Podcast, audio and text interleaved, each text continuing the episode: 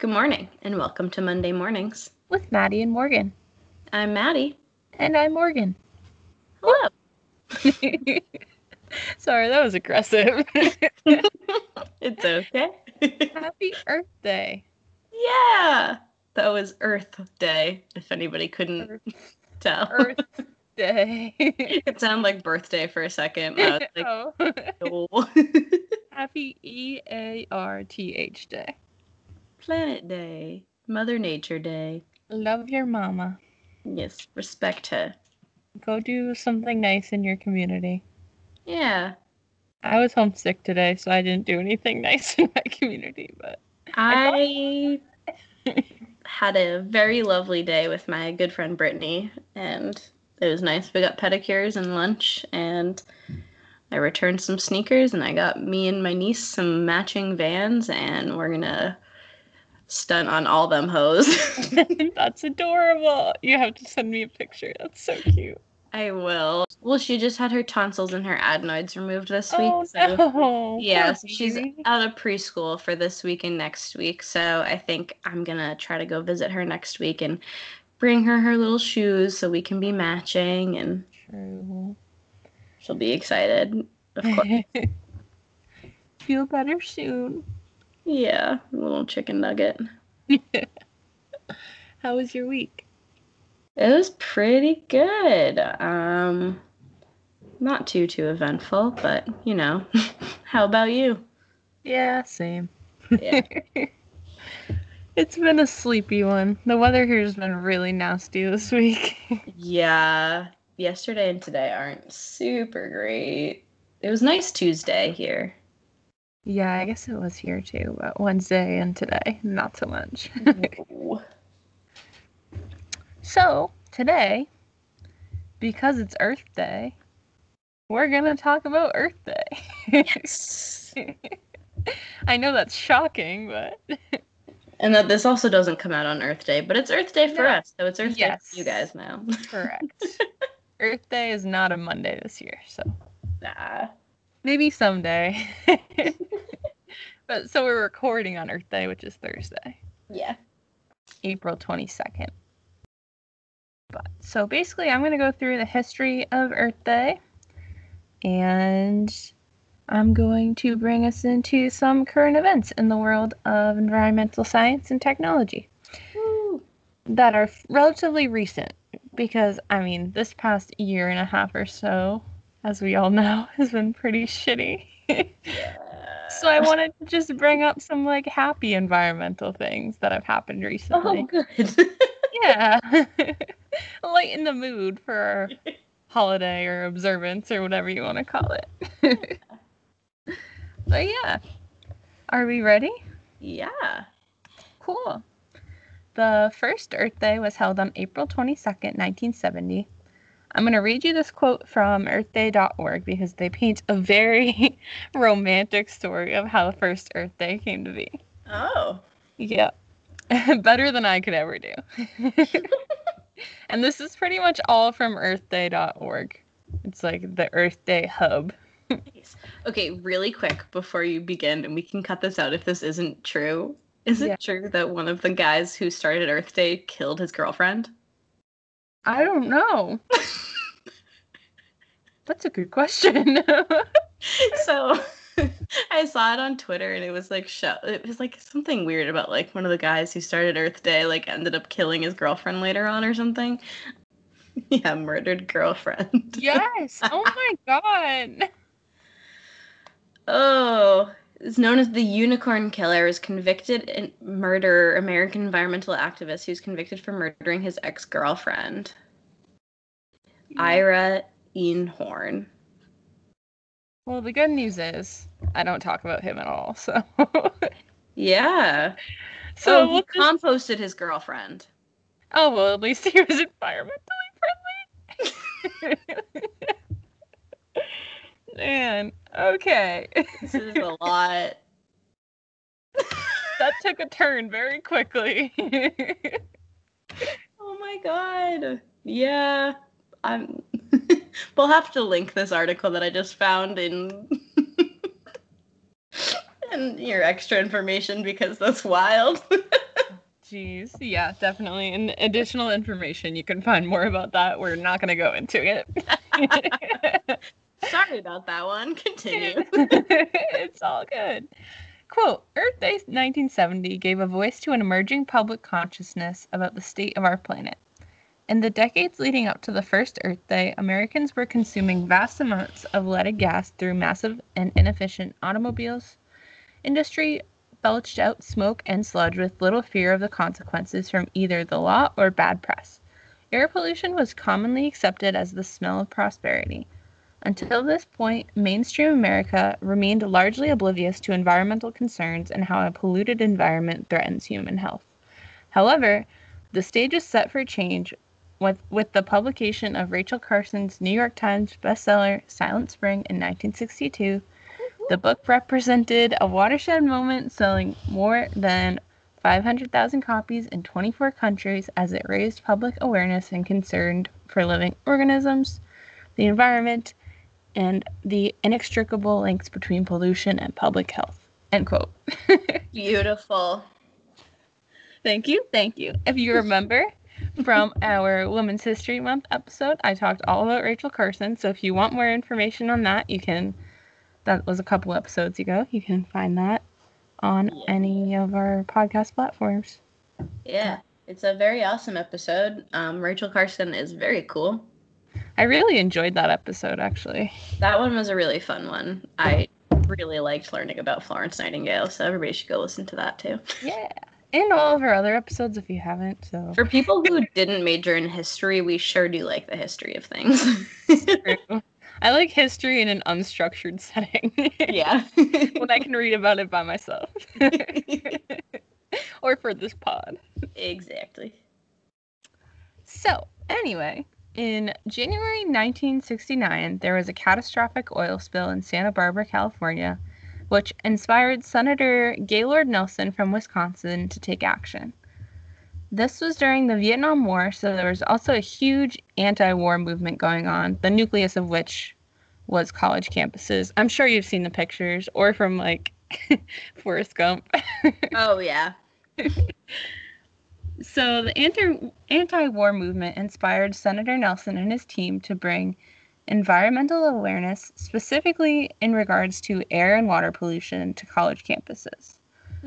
They did this by holding a, quote, teach-in on college campuses, and they chose April 22nd because it's a weekday that typically falls between spring break and final exams, hoping to maximize the number of students that they could get to participate. Thanks. So that's a good trivia fact for you. Someday when you can go to trivia again. Oh, I miss trivia.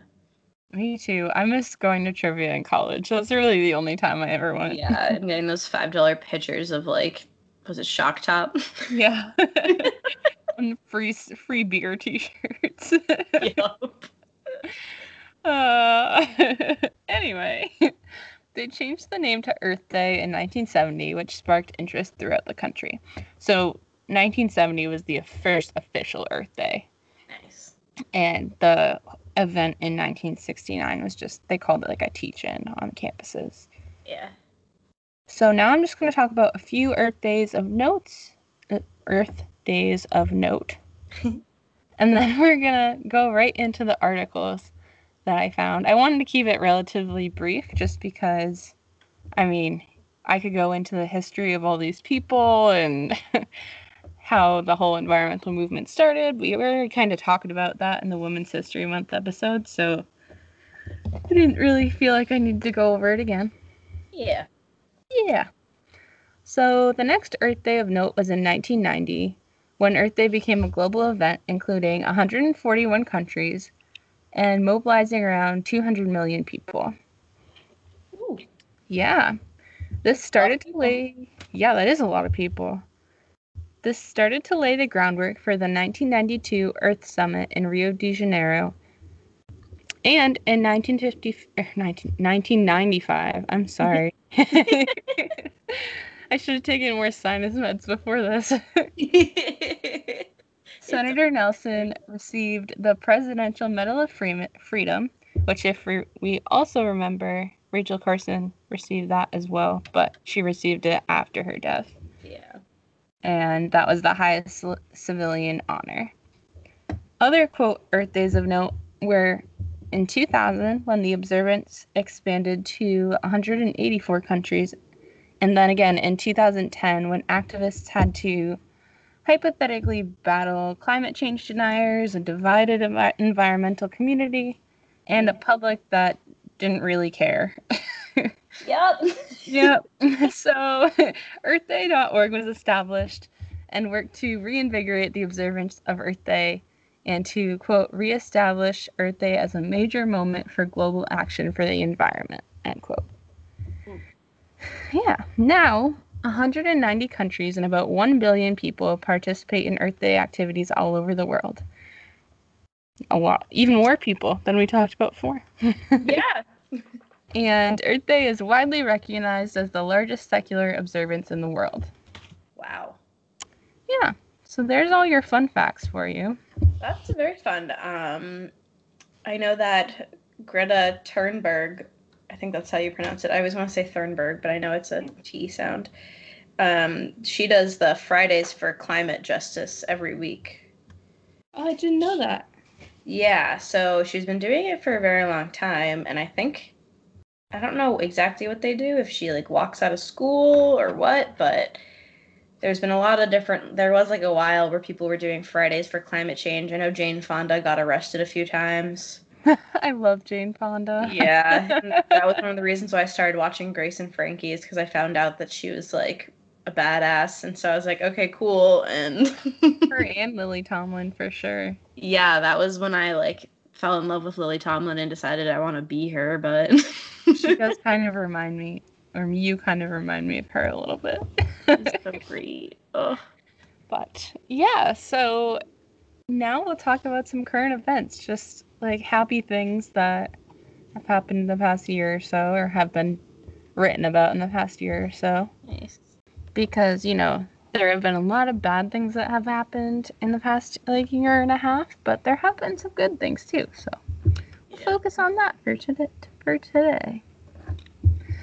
All right. So first, we're going to talk about the article from Popular Science called Fish Waste Can Be Recycled into Sustainable Plastic. Huh. Yep.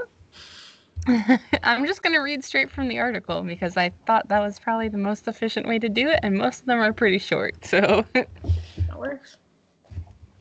Conventional polyurethane, a type of plastic we use for clothes, spray foam, mattresses, and more, are derived from crude oil and a toxic gas called phosgene.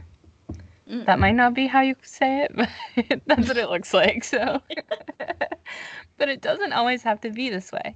Research presented on Monday at the American Chemical Society meeting by scientists from the Memorial University of Newfoundland in Canada shows that they have developed a way to turn fish waste, think heads, bones, tails, into a material very similar to polyurethane but free of petroleum-derived oil. That's good. This plastic, made of biological materials, could then in turn degrade more easily and not add additional microplastics to the environment. Which, as we know, that's a huge problem. Leggings love to give off microplastics. That makes me sad because I wear leggings all the time. Yeah, it's really it's hard because I, like, destroy my leggings, too, because I wear them so much. Same. So every time I need a new pair, I'm like, I don't want to. I'm sorry. I'm sorry about it. When thinking about new ways to create bio-derived plastic, Francesca Curtin, a professor of green chemistry at the Memorial University of Newfoundland, was inspired by her surroundings on the coast of Canada. The aquaculture industry in Newfoundland produces over 50 million pounds of salmon alone, fit for supermarkets. Whoa. That's a lot of fish. Still, all of the waste, such as the heads, tails, and bones, typically just get tossed out, creating millions of pounds of waste. Mm. This is a quote from her, quote, anywhere from 40 to 60% of the landed weight of a fish ends up going into waste, end quote, she says, which potentially 20% of that being oil. She says there is, quote, surprisingly a lot of fish waste and waste oil that would be produced around the world, end quote. Instead of using phosgene, the toxic gas, to make plastics, in this fishier process, scientists first perform a chemical reaction of fish oil with hydrogen peroxide, Curtin says. Then this substance reacts with carbon dioxide and an amine, which links up to the molecules to form a polyurethane-like polymer. This substance can be turned into stretchy plastic, which down the road can be used for products like cling wrap or even medical wound dressing, or maybe leggings. I would hope so. Cool. If I had leggings that were made out of fish parts later, I'm down. As long as they don't smell like fish parts. Like, look at my leggings. They're made of fish. These are my fish leggings. Like, those aren't fish. Yeah, they are. You don't know. Well, it's fun to try and let our imaginations run wild and bounce ideas off of each other of where it could be used, end quote, Curtin says. In their previous iterations of this research, amines derived from cashew nut shells gave the plastic a unique reddish color. Mm. The local aquaculture industry is interested in doing something with their waste material, says Curtin, adding that the fish oil extracted from this kind of waste isn't high enough quality to be used in fish oil supplements. Quote, anything we can do to give them another product that they could sell would really help people living in rural communities, end quote. Okay. Which is an interesting point that I had not thought about before. Creating plastic derived from biological materials such as plants and algae is hardly a new concept.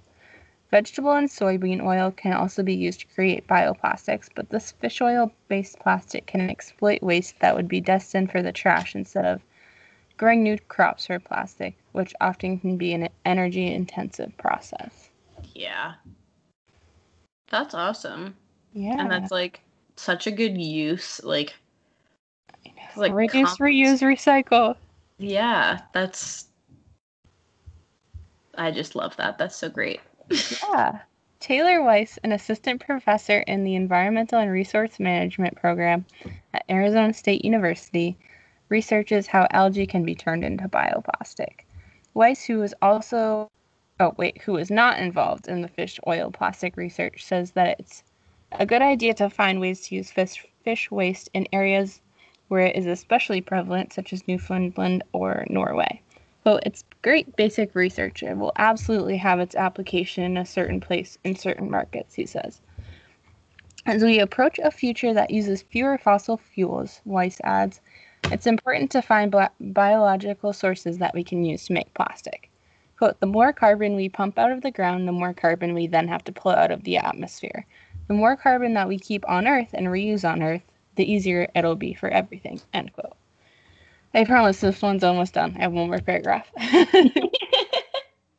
One of the most critical aspects of bioplastics is how fast and well they degrade in the environment, which would hopefully help prevent addition of even more microplastics to the ocean that plague waterways worldwide. Quote, we're still studying the biodegradation, she says. So the specifics of how long it takes to degrade are entirely unknown, but when it's put into a nice wet environment, microbes start to break it down, which is a good sign for how it would fare in the real world. And in a world where our oceans are rapidly filling up with tiny plastics, finding a double whammy of reducing waste and replacing the trickier substances we depend on becomes all the more enticing. Yes. I agree. I love that one. I would totally buy things made of fish plastic. Yeah. Cool. So that's a happy one. Yeah. The next one is called Sunlight to Save the World's Clean Water Crisis, which is a huge issue, yeah, obviously, and has been for quite some time. Researchers at UNISA have developed a cost-effective technique that could deliver safe drinking water to millions of vulnerable people using cheap, sustainable materials and sunlight. So, currently, 1.42 billion people, including 450 million children, live in areas of high or extremely high water vulnerability, and that figure is expected to grow in coming decades. Oh, yeah. Which we even know from places in the United States, not to mention very low-income countries that have issues with pretty much all of their natural resources. Yeah. And you learn very early on in biology class that water is something we need to live. So. Oh, yeah. Yeah. But researchers at UNISA's Future Industries Institute have developed a promising new process that could eliminate water stress for millions of people, including those living in many of the planet's most vulnerable and disadvantaged communities. A team led by Associate Professor Hao Lan Zhu has refined a technique to derive fresh water from seawater, brackish water, or contaminated water through highly efficient solar evaporation. Delivering enough daily fresh drinking water for a family of four from just 1 square meter of source water. Damn. Reminds me of a Voyage of the Mimi when they get stranded and they have to... I have never seen that. Okay, so if anybody else did, like, elementary school in Massachusetts or, like, anywhere and did have to watch Voyage of the Mimi... Hey. It was a weird time, but we had to watch it, and it was very strange. But there was one scene where they, like, need to get clean water, and all they have is ocean water, and they, like, use the sun to, like, evaporate it, and they get, like, a tiny bit of water, and they're like, look. Lovely. I'm just gonna read a couple more paragraphs of this one because there's some intense science that comes up that we don't really need to get into. Gotcha. So, quote, in recent years, there has been a lot of attention on using solar evaporation to create fresh drinking water, but previous techniques have been too inefficient to be practically useful, end quote, Associate Professor Zhu says. Quote, we have overcome these inefficiencies and our technology can now deliver enough fresh water to support many practical needs at a fraction of the cost of existing technologies like reverse osmosis, end quote. At the heart of the system is a highly efficient photothermal structure that sits on the surface of the water source and then converts the sunlight into heat, which focuses energy precisely on the surface to rapidly evaporate the uppermost portion of the liquid. So, yeah. So exactly like Voyage of the Mimi when they put a big tarp over a thing of water and got some little droplets. So really, they did it first. Maybe that's where the inspiration came from. I mean, that's after that, I was like, if I ever get stranded on a desert island, this is how I'm going to have to get myself clean drinking water. Because as a child, yes, I did always think that I was going to get abandoned somewhere. That was, like, very much my, like, irrational fear. Does everybody have that? Because I had that. It's probably just us because anxiety, but... Yeah, true. But anyway, that one was from Science Daily on April 16th, and the source was University of South Australia. Mm. But yeah, I thought that was cool because obviously clean drinking water is a huge issue that the world has been battling basically forever, so. And if you can make a easy and, like, more efficient way to go about doing that, that's huge. Yeah, I thought that was interesting, and I thought that was very useful. Yeah. Like, sunlight is free. Obviously, the technology isn't, but if you hand out a bunch of those cells, it seems like a process that's easy enough for people to use on their own. This one's fun. From CNN. And Taco Bell will start reusing hot sauce packets. Ooh. Yep. By Jordan Valinsky, CNN Business, on April 21st. Taco Bell's plastic hot sauce packets have a short life. After all, what else are you supposed to do with them after they're squeezed to death? That's soon changing. The fast food chain is partnering with recycling company TerraCycle to give its packets a, quote, spicier second life that doesn't involve a landfill, end quote, Taco Bell said in a press release. Thanks. Taco Bell said that more than 8 billion sauce packets are used every year in the United States, a massive number that's potentially environmentally damaging. About essentially. Plus, like, you think about it, nobody takes in one hot sauce packet. No, and usually they don't even get used half the time, too. True. About 710 million metric tons of plastic will pollute the environment by 2040, if action isn't taken, according to a recent study published in Science, the journal. Gotcha. Specific details of how the program will work weren't released. However, Taco Bell did reveal that the recycling pilot program will launch later this year and that participation will be simple and involve free shipping. Its ultimate goal is for the discarded sauce packets to have a, quote, exciting future as something totally new. Aww. Taco Bell said that it's the first fast food brand to use TerraCycle, a New Jersey-based company that helps big businesses become greener. It has worked with Procter & Gamble, Unilever, and Nestle to help manufacture reusable packaging in place of single-use packages that end up in landfills.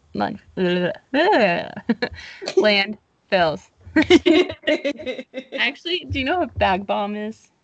No. It's like a hand salve. It's like a thick lotion cream type thing for your hands. And it usually comes in like a tin or like a plastic small container. Yeah. And I somehow at the airport came across a box of TerraCycle packaged Bag Bomb. Oh. And they're like in little like paper containers. Hmm. It's a weird anecdote, but it happened to me. It's weird, but it happened. In this instance, it's collecting non-recyclable materials, melting them down, and remolding them into hard plastic that can be recycled again after they're used. I have questions about that, but I think I'll have to contact TerraCycle for that. Yeah. Quote, in the food industry today, there's no widely available solution for recycling the flexible film packets that are so commonly used for condiments. End quote. Liz Matthews, Taco Bell's global chief food innovation officer, said in the release. What a job title. Oh, wow, yeah. Taco Bell's global chief food innovation officer. Taco Bell is hoping that by 2024, packaging used by its customers will be fully recyclable, compostable, or reusable across all 7,000 global locations. It's using this pilot program to shape its future recycling efforts. Last year, Taco Bell claimed that it had ditched its popular Mexican pizza because of its packaging, which amounted to the use of more than 7 million pounds of paperboard per year. Oh, wow. Yeah, that's it for Taco Bell. I mean, good on them, honestly, for like... I know, they're trying. Doing it. Yeah. I just really... I loved that one. Something, like, really tickled me about it. Well, that's also just, like, there's so many different times where, like, it's very important for companies to actually understand that, like, it's them who needs to change and, like... Right. If they're gonna supply a good to people, then it needs to be, like, a sustainable good. Right. I agree. So our next article is from Scientific American, and it's called Modern Alchemists Turn Airborne CO2 into Diamonds. Ooh! From March 12th, 2021. And I thought this was relevant because of our last episode, because we did talk about diamonds a little bit. Yeah. But, yeah. The dawn of the Biden administration and its focus on climate change is attracting more industries to a solution that was, until recently, thought to be more trouble than it's worth, the direct removal of carbon dioxide from the atmosphere. The idea of collecting CO2 from the sky and trapping it in valuable products before it can warm the earth is a seductive marketing strategy. I would agree. Yeah. Especially for an industry that sells precious items that last, quote, forever. That, in a nutshell, describes the global diamond trade. Hmm. Composed of gem companies valued at roughly $78 billion, the industry has weathered a turbulent 150-year history rife with allegations of environmental and human degradation, which we kind of talked about in our crystals episode with mining issues and all that jazz. Yeah. Blood diamonds. We didn't talk about blood diamonds, but that's what they're referring to. Now, two companies are selling diamonds made in a lab from CO2 that once circled the Earth. The sales pitch can be stunning, as Ryan Shearman, the founder and CEO of a New York-based company called Ether, I think, A-E-T-H-E-R, recently explained to a reporter for Vogue magazine, each carat of a diamond removes 20 tons of CO2. That, he said, is more invisible gas than the average person produces in a year. That is crazy. Isn't that incredible? I was like, what? Per carat? So that's 20 tons of CO2 per carat. Yeah. And how many carats is the average? Like, I don't know. If I ever get engaged, I now want one of these times. Average carat size for a center stone is just over 1 carat. The average total carat size for engagement rings, including any diamond setting, is 2 carats. So basically, if you're getting like 1 to 2 carats, you're taking like 20 to 40 tons. Yeah. Yeah, the next sentence is, with the purchase of a 2-carat diamond, Shearman pointed out, you're essentially offsetting 2.5 years of your life. That's awesome. That's amazing. Oh my gosh. So I didn't fact check this, but it's from Scientific American, which is a very reputable source. So, yeah, I think you're okay without fact checking that one. It can take Mother Nature as long as 1 billion years to make diamonds, which are formed in rocks. But as Shearman explained in an interview with E&E News, he has developed a patent-pending process that can make a batch of diamonds in a lab in 4 weeks. That's awesome. Yeah. Unlike other lab-made diamonds, his process starts with CO2 removed from the air. The gas undergoes a chemical reaction where it's subjected to high pressure and extremely high temperatures. All of this created using solar, wind, or hydraulic power. Ooh. Even better. I know. Or as Shearman puts it, quote, "We're committed to the unprecedented modern alchemy of turning air pollution into precious stones," end quote. Ether has been selling its diamonds since the beginning of the year at prices ranging from $7,000 for a ring to around $40,000 for earrings with sparkling stone arrangements, which is average, isn't it? I don't know. I don't know anything about diamonds. I don't know anymore, because they used to be like, it's so many, like, so much of your salary, but like, I don't know. It looks like the average price of a ring to spend is $5,500. Okay, not bad. So it's like above average, but not that much above average. Yeah. Way less expensive than I was expecting. So. And considering the like good that it does for the environment too. Right. Like, if you can afford it, why not? True. Quote, "We have quite a large wait list now," he said. As expected, unfortunately. Damn it. It can't drip out in zero-impact diamonds. Understandable. Ether has a competitor, a British company called Sky Diamond, which sounds way cooler. Yeah. Founded by Dale Vince, an entrepreneur and self-styled environmentalist who says he spent 5 years researching how to make what he calls the world's first zero-impact diamonds. Vince takes frequent potshots at the traditional diamond industry, noting that it has a history of using child labor and underpaid women. Mm. He also points to diamond mines that have scarred the earth and damaged wildlife. Mm-hmm. Mm-hmm. He argues that a lack of regulations has fostered civil wars in Africa that can be funded by smuggled stones, sometimes called conflict diamonds or blood diamonds. Yeah. Charges like this may stun people in some businesses, but they have been ricocheting around the natural diamond industry for a long time. Yeah. So, I'm going to skip the middle of this article because it's not important. It's about the origination of the natural diamond industry, which we're not talking about. So I'm just going to read the last section, which is titled "Bling Without Sting." Those concerns about blood diamonds led to marketing opportunities for diamonds that sparkle with the promise of addressing climate change. The way the market has been built up, it has so many different players, so it's quite easy to lose track of where diamonds came from, said Shearman, the CEO of Ether, during his interview with E&E News. Mm-hmm. Quote, "The major challenge for the natural diamond industry is that our manufacturing process completely sidesteps their process. We get our carbon from the air," quote, end quote, he said. Shearman's competitor, Vince of Sky Diamond, which... What a title. I know that's not his title, but it sounds cool. Nice to meet you. I'm Vince of Sky Diamond.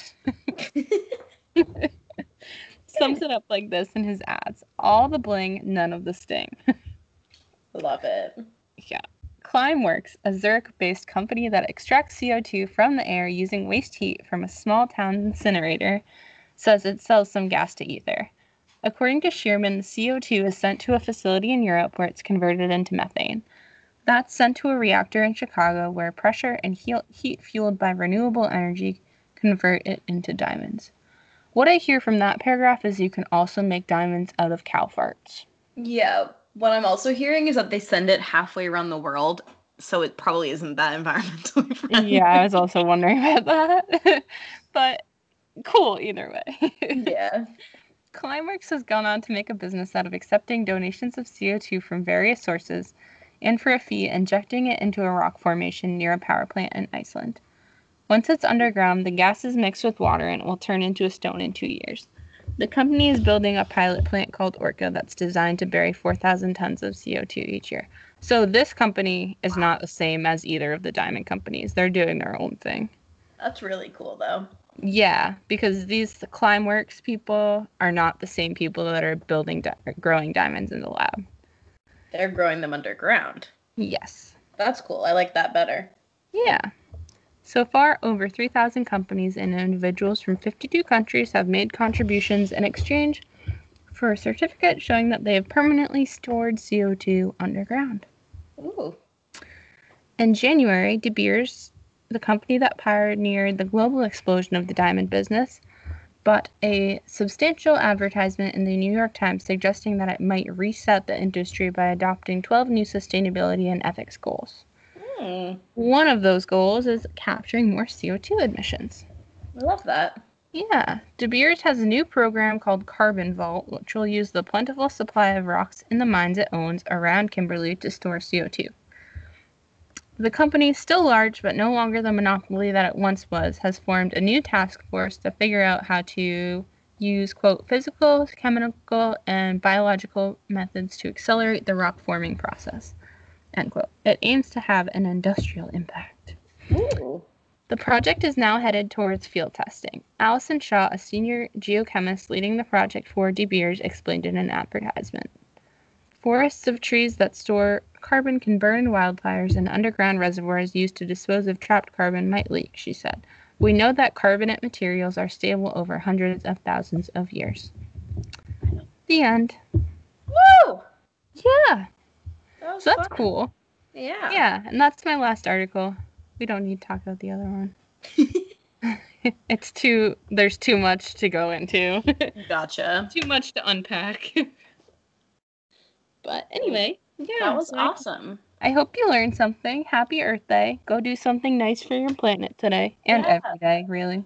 It just got so much sunnier outside. The Earth is so happy you talked about it. Ow. Cool. Stay tuned next Monday and every Monday for new episodes. You can find us on Apple Podcasts, Spotify, or wherever you like to listen. We're on Instagram at Monday Mornings Pod, on Twitter at Monday Mornings P, and we have a Facebook page. If you have questions or topics that you'd like to have covered in a future episode, you can also email us at mondaymorningspod@gmail.com. Or DM us. Yeah, that too. If you enjoyed this episode, please rate and review us on iTunes. Again. Please. None of you have done it. Just the same, 17 people have done it since the beginning. But as always, start your Monday mornings the right way with Maddie and Morgan. Bye! Happy Earth Day!